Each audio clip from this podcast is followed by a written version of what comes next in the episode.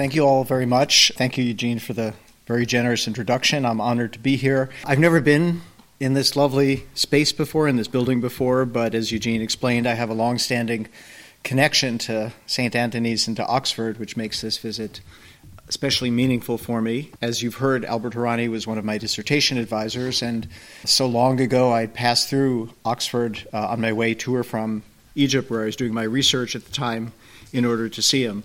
I actually don't think I've been back since those days. So this is uh, a long-awaited homecoming or, or visit for me. Um, I certainly hope that the uh, intellectual curiosity and the generosity and the the graciousness that were so characteristic of Albert continue to inspire all those who, who work and study here. So I'll begin by acknowledging that uh, my talk today concerns a very American story of limited or no relevance to the United Kingdom, to Europe, or anywhere else. So this is the moment you can get up and leave if you don't want to hear about anything relating to the United States. Otherwise, I'll hope you'll bear with me. So the main question that I'd like to discuss is how it was that American universities came to have programs, centers, departments focused on specific geographical regions like the Middle East or South Asia or Latin America, rather than, as with the disciplines, focused on a specific theoretical object. For example, something called society for the sociologists, politics for the political scientists, uh, culture for earlier generations of anthropologists, many of them have moved on to other things, and so on. That is, where did Middle East studies and the other new area studies fields that emerged in the United States after the Second World War were embodied in new institutions and have since that time become apparently durable features of the U.S. academic scene actually come from what made their emergence possible and what shaped their trajectories. So these are some of the issues I explore in my recent book titled Field Notes The Making of Middle East Studies in the United States published last year by Stanford University Press. The history of area studies in general and of Middle East studies in the United States in particular that I discuss in that book is, like all human endeavors, replete with unrealized aspirations and persistent anxieties, and with unanticipated and unintended consequences. Now, unlike the earlier book that Eugene mentioned, Contending Visions of the Middle East, which also discussed more briefly the origins of area studies, Field Notes is based almost entirely on research in the archives of entities like the Carnegie, Rockefeller, and Ford Foundations, the Social Science Research Council, the American Council of Learned Societies, and I'll talk about both of those shortly, and various other organizations. It's these organizations, I argue, that gave birth to and sustained area studies in the United States, rooted in an evolving vision of how to produce and disseminate knowledge about the world whose origins can be traced back to the interwar period, to the pre Second World War period. And that vision was eventually embodied in a new set of institutions and networks and practices within American higher education. Now, within that broader context, Field Notes focuses on the history of U.S. Middle East studies in particular, and on how this field was actually launched and built. I was especially interested in trying to reconstruct the elaboration of what I term this field's infrastructure, the establishment of new academic institutions and programs, the provision of funding for new modes of research and training, the development of language training methods, materials, and programs, of library and bibliographical resources, and the launching of new academic organizations and networks, scholarly journals, and models of graduate education. In contrast, I do not devote a lot of attention to what scholars actually produced in terms of books or articles or conference papers or to the theoretical paradigms or methodological presuppositions implicit or explicit, that inform their work, or to how scholarly expertise on the Middle East related to policymaking. I made this choice, which may seem some, somehow rather odd, for several reasons. For one, I already wrote at some length about the field's intellectual history and contending visions and didn't feel the need to say much more about it. But more simply, my priorities in this project lay elsewhere. I wanted to elucidate the, the broader visions and the rationales which underpin the development of area studies as a purportedly new and better mode of understanding the world outside the United States and of pursuing research, graduate training, and undergraduate education. But I also wanted to try to understand the specific visions and mechanics and logistics of field building in the U.S. in U.S. Middle East studies, how one actually creates, launches a new academic field, how it was manifested in institutions and funding streams, and not least the dilemmas and anxieties that, accommodated, that accompanied these developments. More broadly, this book was inspired by and I hope will contribute to the growing body of scholarly work that's been done in recent years, in, for the United States at least, on the funding decisions, the academic institutions and networks, and the visions that, in important ways, shape the development of the social sciences and humanities in the 20th century United States. Now, I'd like to lay out a few of the broader arguments that I try to make in this book. I'll begin with the question of the origin of area studies. In most accounts, including my own in Contending Visions, it's the Second World War which is usually described as the, the midwife of area studies. There is, for example, the often quoted passage from a 1963 speech by McGeorge Bundy, Harvard Wunderkind, National Security Advisor to Presidents Kennedy and Johnson, and a key architect of U.S. military intervention in Vietnam. In an address at the School of Advanced International Studies in Washington, Bundy declared, and I quote, It is a curious fact of academic history that the first great center of area studies in the United States was not located in any university, but in Washington during the Second World War in the Office of Strategic Services. In very large measure, the area studies programs developed in American universities in the years after the war were manned, directed, or stimulated by graduates of the OSS, a remarkable institution, half cops and robbers, and half faculty meeting. Now, the OSS, for those of you who don't know, was the first civilian intelligence agency in the United States. It was formally established by President Franklin Roosevelt in 1942 and recruited heavily among faculty and graduate students knowledgeable about parts of the world in which the United States was or would soon be deeply engaged. Bundy was not wrong to highlight the importance of the OSS in helping to spawn area studies as a distinctive component of the post war academic scene in the United States. And I think he was also correct to point out that into the 1960s, many of the leading figures in most of the area studies fields, including Middle East studies, had served in the OSS. But I argue that the vision of organizing the production and dissemination of knowledge along geographic, regional, rather than disciplinary lines actually had important pre war roots as well. Key elements at the heart uh, of the vision that at the heart of area studies had antecedents dating back to the 1920s. And they have to do not with the Second World War or with the Cold War and the rise of American global empire and the national security state built to manage it, but with developments in the social sciences and the humanities in the interwar period. This is a key point because I, I want to challenge those who, in what I see as a rather reductionist fashion, treat area studies as essentially a byproduct of the Cold War and the national security state, and thereby ignore longer term developments which I think helped shape this new field.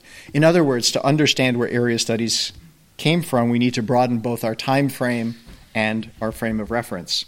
For one, it was in fact not the federal government that played the central role in imagining and launching area studies in the United States, but rather the great foundations established on the basis of the vast wealth accumulated in a small number of hands during the period of rapid industrialization in the United States between roughly the Civil War and the First World War.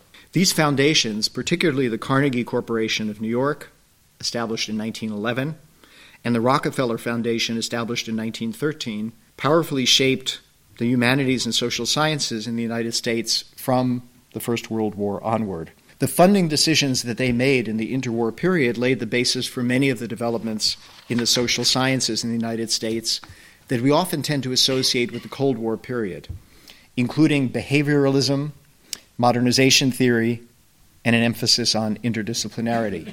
So, as scholars like David Engerman and Mark Solovey and others have argued, we need to be cautious about too easily attributing post war developments in the social sciences to the Cold War. Now, the complex trajectory of the social sciences in the United States during the Cold War was obviously inflected by the contingencies and exigencies of that period, but they also had important roots in developments of the pre war period when the Cold War was not even imaginable and was shaped by other factors as well. Even after the Second World War, it was not government funding, but funding primarily from the Carnegie and Rockefeller Foundation joined in the 1950s by the even wealthier Ford Foundation, which made area studies an integral and durable component of the American academic scene, manifested in new area studies centers, positions, fellowships, graduate training programs, and much else. Now, let me elaborate a little bit on, on these points. In the interwar period, between the First and Second World Wars, and after, Carnegie and Rockefeller channeled funding into the humanities and the social sciences through two intermediary organizations established not long after the First World War. One of these was the American Council of Learned Societies, which still exists, founded in 1919 to bring together and further the interests of disciplinary organizations like the American Historical Association, the Modern Language Association, uh, the American Oriental Society, and others. These disciplinary organizations were themselves the product of the reorganization along disciplinary lines of teaching, research, and professional life in American higher education in the late 19th and early 20th centuries, a process which also yielded distinct disciplinary departments at colleges and universities. Now, the ACLS was funded largely by the Rockefeller Foundation, and it was run by people who, broadly speaking, shared the ethos of what scholars refer to as the progressive movement of the late 19th and early 20th centuries in the United States, progressive with a capital P. These people defined the mission of the ACLS as advancing and modernizing the humanities in the United States, but they also felt that the humanities could and should play a role in improving society by more effectively educating and addressing contemporary social problems and educating the American public about the wider world. Among other things, this meant using the resources at their disposal to push the humanities to devote more attention to the modern and contemporary non Western world, including improved language training. As a result, from the late 1920s and through the 1930s, ACLS leaders began channeling foundation funding, mainly from the Rockefeller Foundation, into efforts to promote and modernize research and training on the non Western world, beginning with Chinese studies, but eventually including a range of regionally focused fields, including what was then called Near Eastern studies. This involved, for example, organizing summer institutes that brought together scholars and students for intensive training on a specific country or region, including, generally speaking, accelerated language training and intensive courses on history and culture. It also involved new postdoctoral research fellowship programs and support for the development of more effective language training methods and materials, so that what were at the time generally called Oriental languages would be taught as living rather than dead languages when possible by native speakers, which had not at all been the case in American higher education. These efforts would lay the basis for the intensive language training programs established for the U.S. military during the Second World War and for the approach to language training that would take shape after the war in the new area studies fields. This period also saw the first efforts to create interdisciplinary graduate programs focused on a particular region. For example, the University of Michigan's program in Oriental civilizations, established in the late 1920s. Now, I use the term interdisciplinary advisedly here because it was also in the same period that key foundation and academic leaders came to regard the transcendence of disciplinary boundaries as an important goal and began funding efforts to achieve it. This development, too, would feed into the vision of area studies developed during and after the Second World War. So these three elements a focus on geographic regions rather than disciplines, a heightened interest in the non Western world, especially for the so called post classical period, for the relatively modern and even contemporary periods, and a desire to foster interdisciplinarity intersected in the interwar period and underpin the establishment of a number of new institutions, which I argue can be seen as forerunners of or even prototypes for post war area studies. There is, for example, the Institute of Pacific Relations, founded in 1925 and supported largely by Rockefeller funding, which played an important role in promoting the study of modern and contemporary Asia. From the late, late 1940s, the Institute would be a key target of the Red Scare, with many on the right accusing the scholars associated with it of being communists or communist sympathizers and blaming them for losing China. Now, this may be surprising, but another institution that one might see as a forerunner of area studies is the Oriental Institute at the University of Chicago, founded again with Rockefeller money in 1919. As Bruce Kuklick has shown, the Oriental Institute's founder, the famous Egyptologist James Henry Breasted, envisioned it as, quote, a means by which American Oriental studies would be transformed from what they had been, a primarily linguistic endeavor identified almost exclusively with ancient civilizations, into a historical discipline, and here is Breasted's own language, in which art, archaeology, political science, language, literature, and sociology, in short, all of the categories of civilization, shall be represented and correlated. Two decades later, this kind of language, and more broadly, a vision of moving beyond 19th century philology to form something new and interdisciplinary, would provide a key rationale for area studies. So, to sum up this dimension of my argument, area studies did not emerge ex nihilo during or after the Second World War, it had some complex antecedents. By 1941, the ACLS had already devoted a great deal of energy to what it saw as modernizing the humanities, and it channeled substantial foundation funding into that effort, often through grants and projects that had the effect of enhancing the development of academic fields focused on specific on particular geographic regions, especially outside the West as it was then understood. As a result, fields that could be thought of as Far Eastern and Latin American studies, and in a much more rudimentary way, even Near Eastern studies, began to grow in size and develop a certain coherence and institutional density even before the Second World War. Now, they didn't define themselves as they would come to, and they didn't function as they would come to after the war, but they were characterized by a growing number of students and trained scholars, and by increasingly ramified networks possessing experience in collaborative endeavors, including conferences, publications, and intensive language training programs, and heightened attention to the modern period and to contemporary issues. So, at least some of the intellectual and institutional infrastructure for what would become area studies and models of what that new mode of knowledge production and dissemination might look like were taking shape well before the United States entered the Second World War. I'll turn now very briefly to the war years. I've already quoted McGeorge Bundy's claim that the OSS was the, the birthplace of U.S. area studies. What I've said so far suggests that the claim ignores some significant earlier history, but I'd also argue that there's perhaps been too much attention on the OSS. Wartime ex- exigencies also brought into being other sites and practices and networks through which the vision of area studies was forged. I'll mention only one here, this is the Army Specialized Training Program, which during the Second World War developed new kinds of language and area curricula and methods to quickly train military personnel in an array of languages and on which post war area studies would draw. This federally funded program was based at colleges and universities across the United States, and it gave university administrators a taste of what lavish outside funding could yield that they were very anxious to have more of after the war.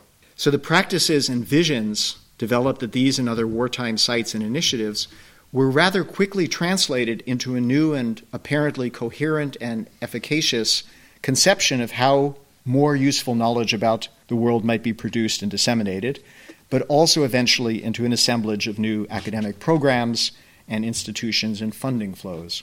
It's in fact striking to me how early in the war this began to happen. Within a year or so of Pearl Harbor, Foundation officers and leaders of various academic organizations were already beginning to argue that the regionally based approach to the production and dissemination of knowledge was the wave of the future. In this process, a central role was played by the Social Science Research Council. The SSRC had been founded in 1944 to do for the social sciences more or less what the ACLS was seeking to do for the humanities to protect and extend the interests of the social science disciplines and promote social science research, especially on contemporary social problems. Like the ACLS, the SSRC was funded mainly by the Rockefeller Foundation, although it also had, had strong ties to the Carnegie Corporation. Both SSRC and ACLS leaders were in very close and constant contact with foundation officers. Those officers held the purse strings, they had the money to dispense, but they depended on SSRC and ACLS leaders who were themselves academics and had strong ties to the universities to come up with fundable projects and to implement them. Underpinning and facilitating this close working relationship was the fact that both sets of men, they were pretty much all men, for the most part came from the same social background and shared the same outlook on the world and their mission in it. That outlook might be characterized as progressive, again, in that American capital P sense, internationalist in a Wilsonian sense, and propelled by a certain American sort of elite technocratic noblesse oblige. Early in the Second World War, with foundation support and guidance, the SSRC began pushing the idea that what now began to be called regional or area or areal studies offered a new and highly promising approach to research, graduate training, and undergraduate education. They argued that the reorientation of knowledge production and dissemination along regional lines would benefit the social sciences, both by producing findings with a stronger claim to universality and by fostering something like what would later come to be called interdisciplinarity. As a member of the SSRC staff put it in 1944, we have long been aware that the social disciplines have been provincial in their failure to check their experiences against those cultures not under Western civilization. This kind of checking is very much needed. And he went on to add that, quote, a regional focus may be one way of integrating the social sciences, effectively encouraging the interdisciplinary work long discussed. So here we can see the concept of area studies taking shape well before anyone could have foreseen that the post war era would be characterized by a decades long struggle between camps led by the United States and the Soviet Union. Now, there was certainly an instrumental side to this vision. It was understood that after the war, the United States would be a global power. It would therefore need, as a June 1943 assessment of the promise and prospects of area studies put it, quote, thousands of Americans who combine thorough professional or technical training with knowledges with knowledge of the languages, economics, politics, history, geography, peoples, customs, and religions of foreign countries.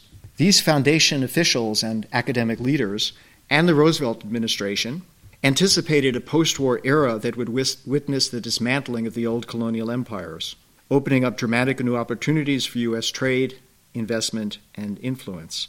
And this expectation, too, helped fuel the desire to train scholars, students, and others equipped to engage with the non Western world in particular in what many hoped would be an era of decolonization. It's certainly true that once area studies was up and running from the late 1940s, thanks to the very large sums that Carnegie and Rockefeller, and a little bit later the Ford Foundation, gave to universities across the country, and the Cold War was underway, there were certainly scholars in area studies who sought to produce what would come to be called, or what we might call today, policy relevant knowledge. And we know that some of the area studies centers, notably those for Russian and East Asian studies, thrived on contracts from the military and intelligence agencies. But it seems to me that the research pursued by the great majority of scholars in the new post war area studies fields was not particularly shaped by the needs of the state. And eventually, scholars and students in many of these same fields would develop quite radical critiques of American global power and of what they saw as the complicity of some of those in them with the national security state. To make this point is not to diminish the reality of university and foundation complicity with the national security state during the Cold War and after, uh, or to relieve anyone of political responsibility or moral responsibility for their actions. It's simply to insist that we be careful about reducing area studies to an epiphenomenon of the Cold War or depicting it as simply a Cold War form of knowledge, as some have done. Now, again, I emphasize in this regard that it was not the U.S. government which actually translated this emerging vision of area studies into reality. The federal government in the United States began pumping money into area studies only after the passage of the National Defense Education Act in 1958, which funded existing and new centers for area studies across the country, language fellowships, and various other things. That funding certainly had an impact, but area studies as an academic field embodied in institutions, new centers, programs, faculty to staff them, graduate programs, funding streams, journals, and so on actually came into existence in the later 1940s and 1950s, well before the government appeared on the scene, thanks again to large scale funding from the Rockefeller, Carnegie, and Ford foundations. The Ford Foundation alone spent something like a quarter of a billion dollars on area and international studies, very broadly defined, between 1953 and 1968. And it was foundation officials at Carnegie and Rockefeller, in collaboration with the SSRC, and lesser extent ACLS leaders who formulated the vision underpinning area studies and allocated the funding that launched the full range of regional fields. So, for example, it was someone by the name of John Gardner, who was then a member of the Carnegie Corporation staff and later its president, and even later President Lyndon Johnson, Secretary of Health, Education, and Welfare, and a key architect of the Medicare and Medicaid programs, who in the spring of 1947 visited universities around the country to determine which ones should receive foundation funding for area study centers in which fields.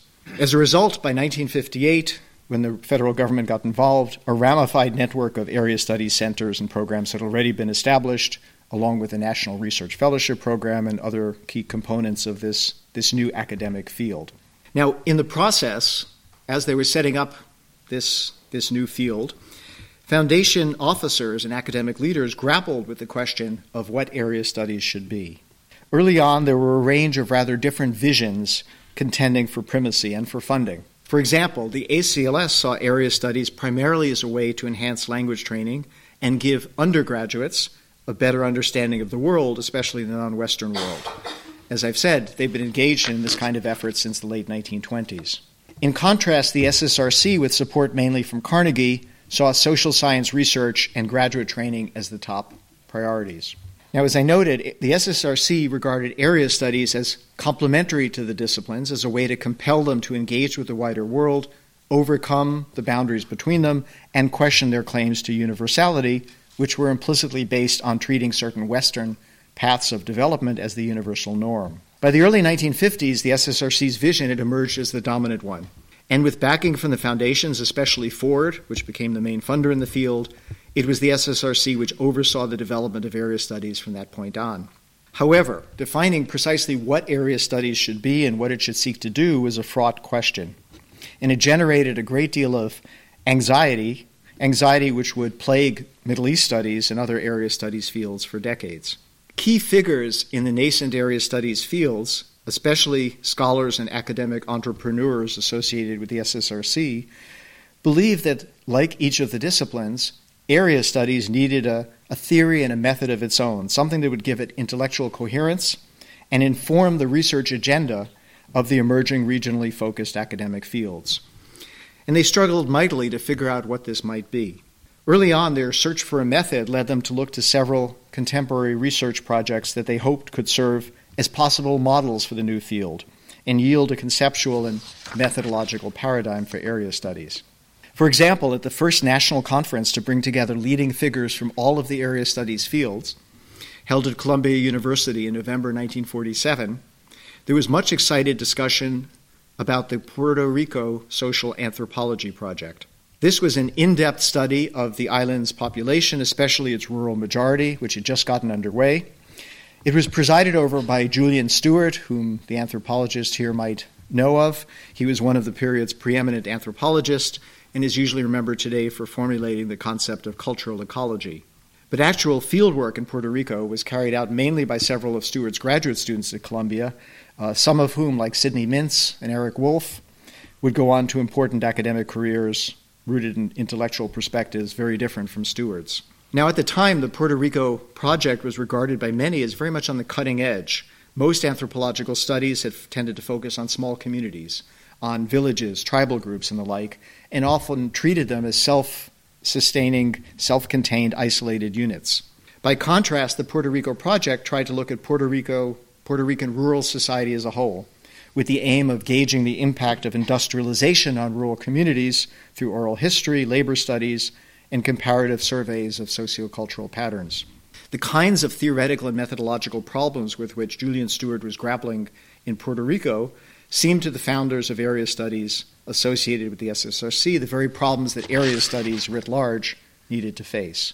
Hence, their hope that Steward's work in Puerto Rico, which involved in depth research on a defined geographic space, might blaze a trail for this new field in formation. It gradually became clear, however, that neither this project nor other similar projects really offered suitable models for regionally focused research. And by the early 1950s, most of the social scientists who had played leading roles in elaborating and launching area studies had in practice largely given up on coming up with a theory and method for the new field, a, a sort of generalizable model that practitioners could deploy. Moreover, Many scholars and students in the new area studies fields, in fact, already operated as if area studies was whatever they happened to be doing. They did not seem to feel any urgent need for a coherent paradigm for area studies as such, a clear definition of its object and its methodology. Nonetheless, the question of the proper relationship between area studies and the disciplines would continue to vex leaders in the field for decades to come. And the quest for some kind of coherent paradigm for area studies that could guide its research agenda did not really come to an end. Rather, it devolved from being framed as an issue for area studies as a whole to being framed as a problem for each regional field. So both of these issues would confront and even haunt the committees that the SSRC began to establish from the late 1940s to promote and lead the development of each of the area studies fields. Now, in the course of my research for this book, I devoted a lot of time and energy to reconstructing the deliberations and activities of one of those regional committees the SSRC's Committee for the Near and Middle East, established in 1951, and from 1959 jointly sponsored with the ACLS. I think we can learn a lot about how U.S. Middle East Studies was actually built from a close up look at what this committee tried to do over its 45 year lifespan, how it tried to do it, and what its shifting roster of members, most of them leading scholars in the field, thought they were doing and why. Now, I realize that reconstructing the work of an academic committee Probably sounds like the most boring, uh, if not coma inducing task that one can imagine. And I'll confess that I sometimes had trouble staying awake while poring over the minutes of this committee's meeting, year after year, decade after decade. But many of us know here how academic life works. We've had to sit through seemingly endless committee meetings, usually deadly tedious, but sometimes actually productive. This is often where important decisions get made or not made with real consequences. This is where we can see how the, the sausage of field building actually gets made, so to speak. But in truth, it was also my own personal experience that led me to devote so much effort to reconstructing what this committee was up to in its various incarnations. So, from 1991 to 1995, relatively early in my own academic career, I served on this same committee, which was formally titled the SSRC ACLS Joint Committee on the Near and Middle East. Just remembering the title was an accomplishment. We didn't know it at the time, but this was almost the very end of the committee's lifespan. In 1996, in the name of globalization, the SSRC disbanded all its regional committees. We can talk more about that later if anyone's interested. So, what did we actually do? As far as I can recall, the main thing we did, and certainly the most enjoyable, was to award dissertation research fellowships, funded by the Ford Foundation, of course, to promising graduate students, which certainly helped advance the field. We also had many really excellent meals in interesting places. For some reason, the SSRC deemed it imperative that the committee convene for a weekend in Rabat or Lyon or Buyukada, as far as I could tell, mainly to eat. So this is the only period of my life when I felt like a jet setter. But I also have vivid memories of witnessing from my perch at the bottom of the committee's social hierarchy the anxiety that beset the senior scholars who led the committee when it came to fulfilling what they took to be the committee's other main mission framing a research agenda that could move U.S. Middle East studies forward. They had great difficulty doing what they felt they'd been mandated to do, coming up with and implementing that cutting edge research program for the field. And this led to a great deal of anxiety and to a sense of failure and self doubt. Now, in the course of my archival research for this book, I was surprised to find that the same anxiety plagued the committee virtually from its inception in 1951. I'll come back to that in a moment. So, what task was this committee supposed to accomplish? They could be grouped into three domains. First, as I said, the committee awarded a number of research fellowships each year, funded by Ford, postdoctoral fellowships initially, and then later doctoral dissertation research fellowships. Not all of the research these fellowships helped make possible may have been of lasting value, but given how meager and thin scholarship on the Middle East was in the United States in the early 1950s, this kind of support certainly had a uh, an important cumulative impact. Second, the committee was supposed to help develop what I've called the infrastructure of Middle East studies in the United States. And this set of tasks took up much of its time and energy. Until the mid 1960s, there was no national association for scholars and students in this field, so the committee had to take on critical field building tasks that no single Middle East studies center or program could undertake on its own. So, for example, the committee played a key role in launching the Inter-University Consortium that began to offer intensive training in Arabic, Persian, and Turkish each summer. It supported the development of new teaching methods and materials for Middle East languages. It subsidized the translation into English of Hans Wehr's Dictionary of Modern Arabic. Anybody use it here, studying Arabic? There you go. That's why it's in English, uh, not German. It had been published in German in 1952. It helped finalize the Library of Congress transliteration system for Arabic, helped publish uh, bibliographies of Middle East work, etc. It helped launch the Center for Arabic Study Abroad, based in Cairo. Last but not least, in 1966, it was this committee which played a central role in launching the Middle East Studies Association. And it's no co- coincidence that Princeton sociologist Morroe Berger, who is chair of this committee, would become the first president of MESA. In other words, this committee played a critical role in getting U.S. Middle East studies as an academic field, a nationwide academic field, up and running. Finally, in addition to handing out fellowships, developing the field's infrastructure, the committee was charged with formulating and implementing a research agenda for the field, which meant determining priorities for research informed by some coherent vision of the field and its needs, some concept of what it was and where it should go. I would argue the committee was much more successful at the first two of those missions than at the third. In fact, this was a mission which the committee, from its inception in 1951 to its disbanding in 1996, struggled to fulfill and its lack of success generated a great deal of anxiety, a widespread sense of inferiority, even among leading scholars in the field, a sense that Middle East studies was intellectually backward, not up to speed with the other area studies field and the disciplines. Let me illustrate this with some quotes from the archives. I could offer many more. Here, for example, is the chair of the SSRC Committee on the Near and Middle East addressing his fellow committee members in September 1953 just two years after the committee was established. Have we any more reason for existence? Have we, as a group, shot our bolt, contributed all we can to the development of Near Eastern research in America, and are content and remain content to carry on through our own individual work, teaching, and contacts? If so, let's disband, or have the SSRC disband us. If not, where do we go now? Frankly, I have a guilt complex. I am unhappy with how little we have accomplished. Here he is again one year later. Frankly, I see no reason for our existence unless we as a group endeavor somehow and immediately to inventory that basic research which must be done and somehow run the risk of determining priorities. I jump ahead to May 1962 and another quote from the minutes. One member summed up his impression of the discussion, saying that while the Joint Committee had accomplished a good deal in the past in the services it had performed and projects it had undertaken, it appeared to him that the Joint Committee had no very clear idea of what it might do in the future other than administer the grants program. In 1970, a committee member tells his colleagues, It is time the committee stopped berating itself for its failures. While it may be the case that the Middle East field as a whole has shown less intellectual vitality than true for other area fields, I believe there are a variety of objective reasons to explain these shortcomings.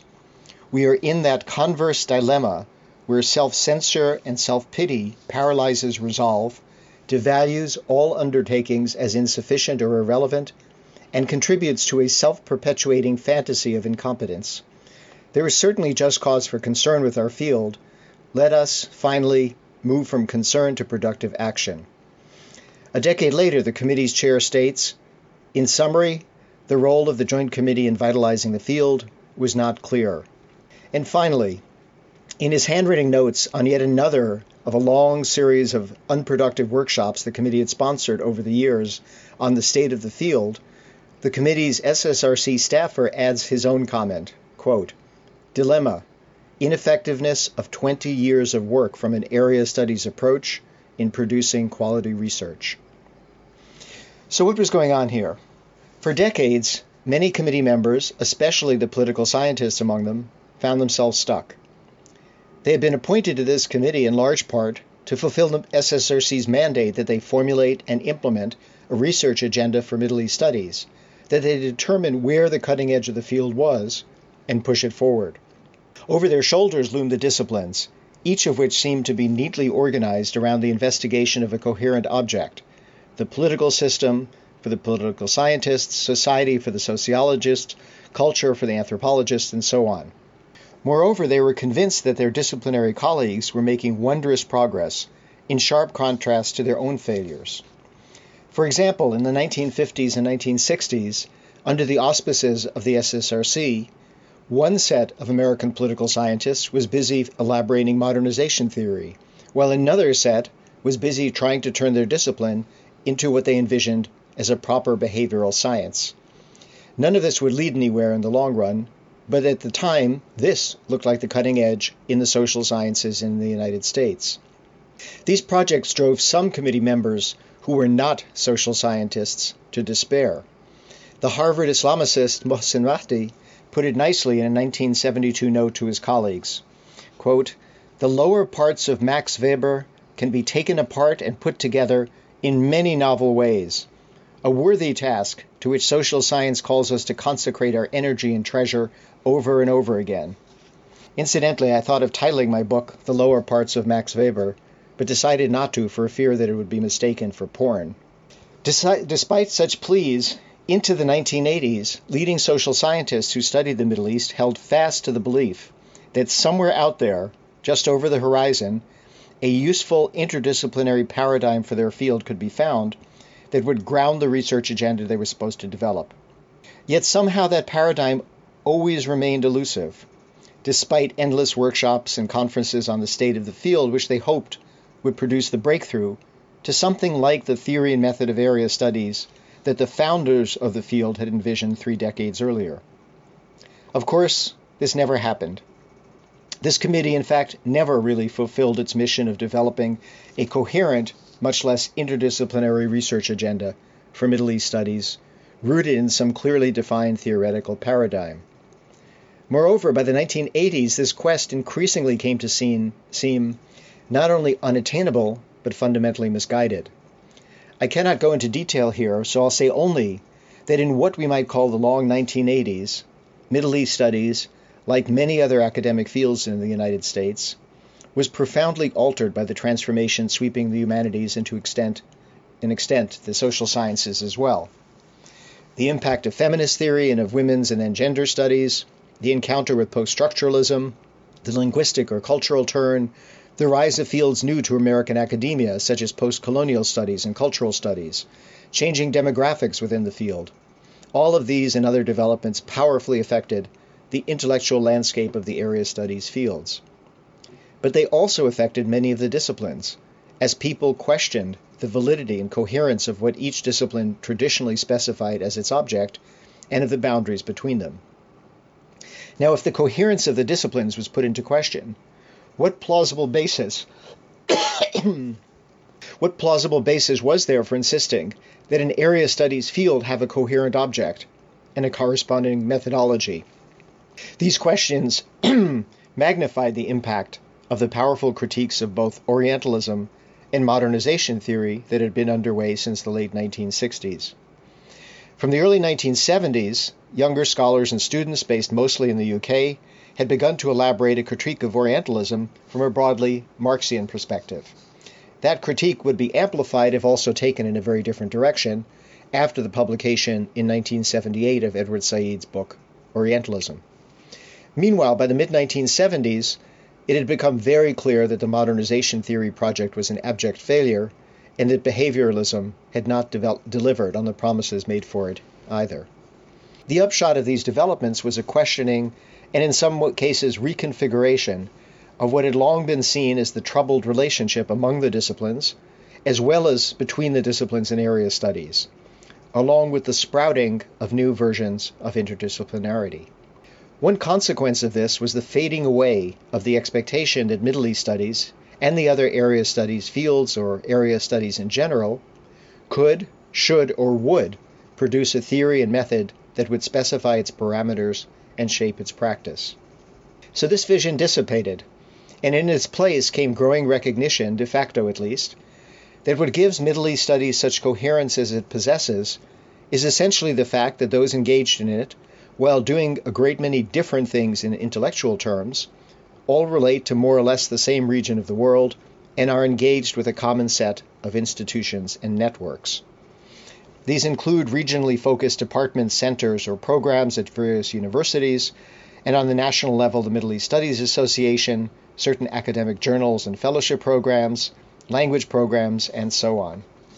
In other words, there has been recognition that beyond its common geographic focus, the field has an essentially institutional and perhaps social rather than an intellectual basis. Nationally as well as locally, it's about institutional turf and networks and funding streams rather than about any intellectual paradigm distinctive to a specific area studies field or to all of them. The eminent China scholar, scholar John K. Fairbank put it nicely, I think, in his memoirs, where he offered this perspective on area studies from the 1940s into the 1980s. For a time, there was a mystique attached to area studies, an assumption that a combining of disciplines would somehow produce a super discipline, a new intellectual grasp.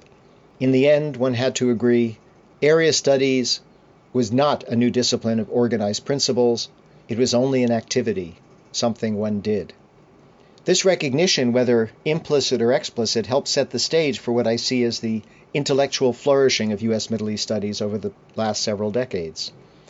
And it has also enabled the field to at long last free itself from the chronic sense of intellectual backwardness, exceptionalism, inferiority, and isolation that had once been so widespread among its senior figures. Over the last several decades, students and scholars in area studies have produced a great deal of excellent work that is both disciplinarily grounded but also happily interdisciplinary and deeply engaged with intellectual current and car- intellectual currents and debates across a range of fields.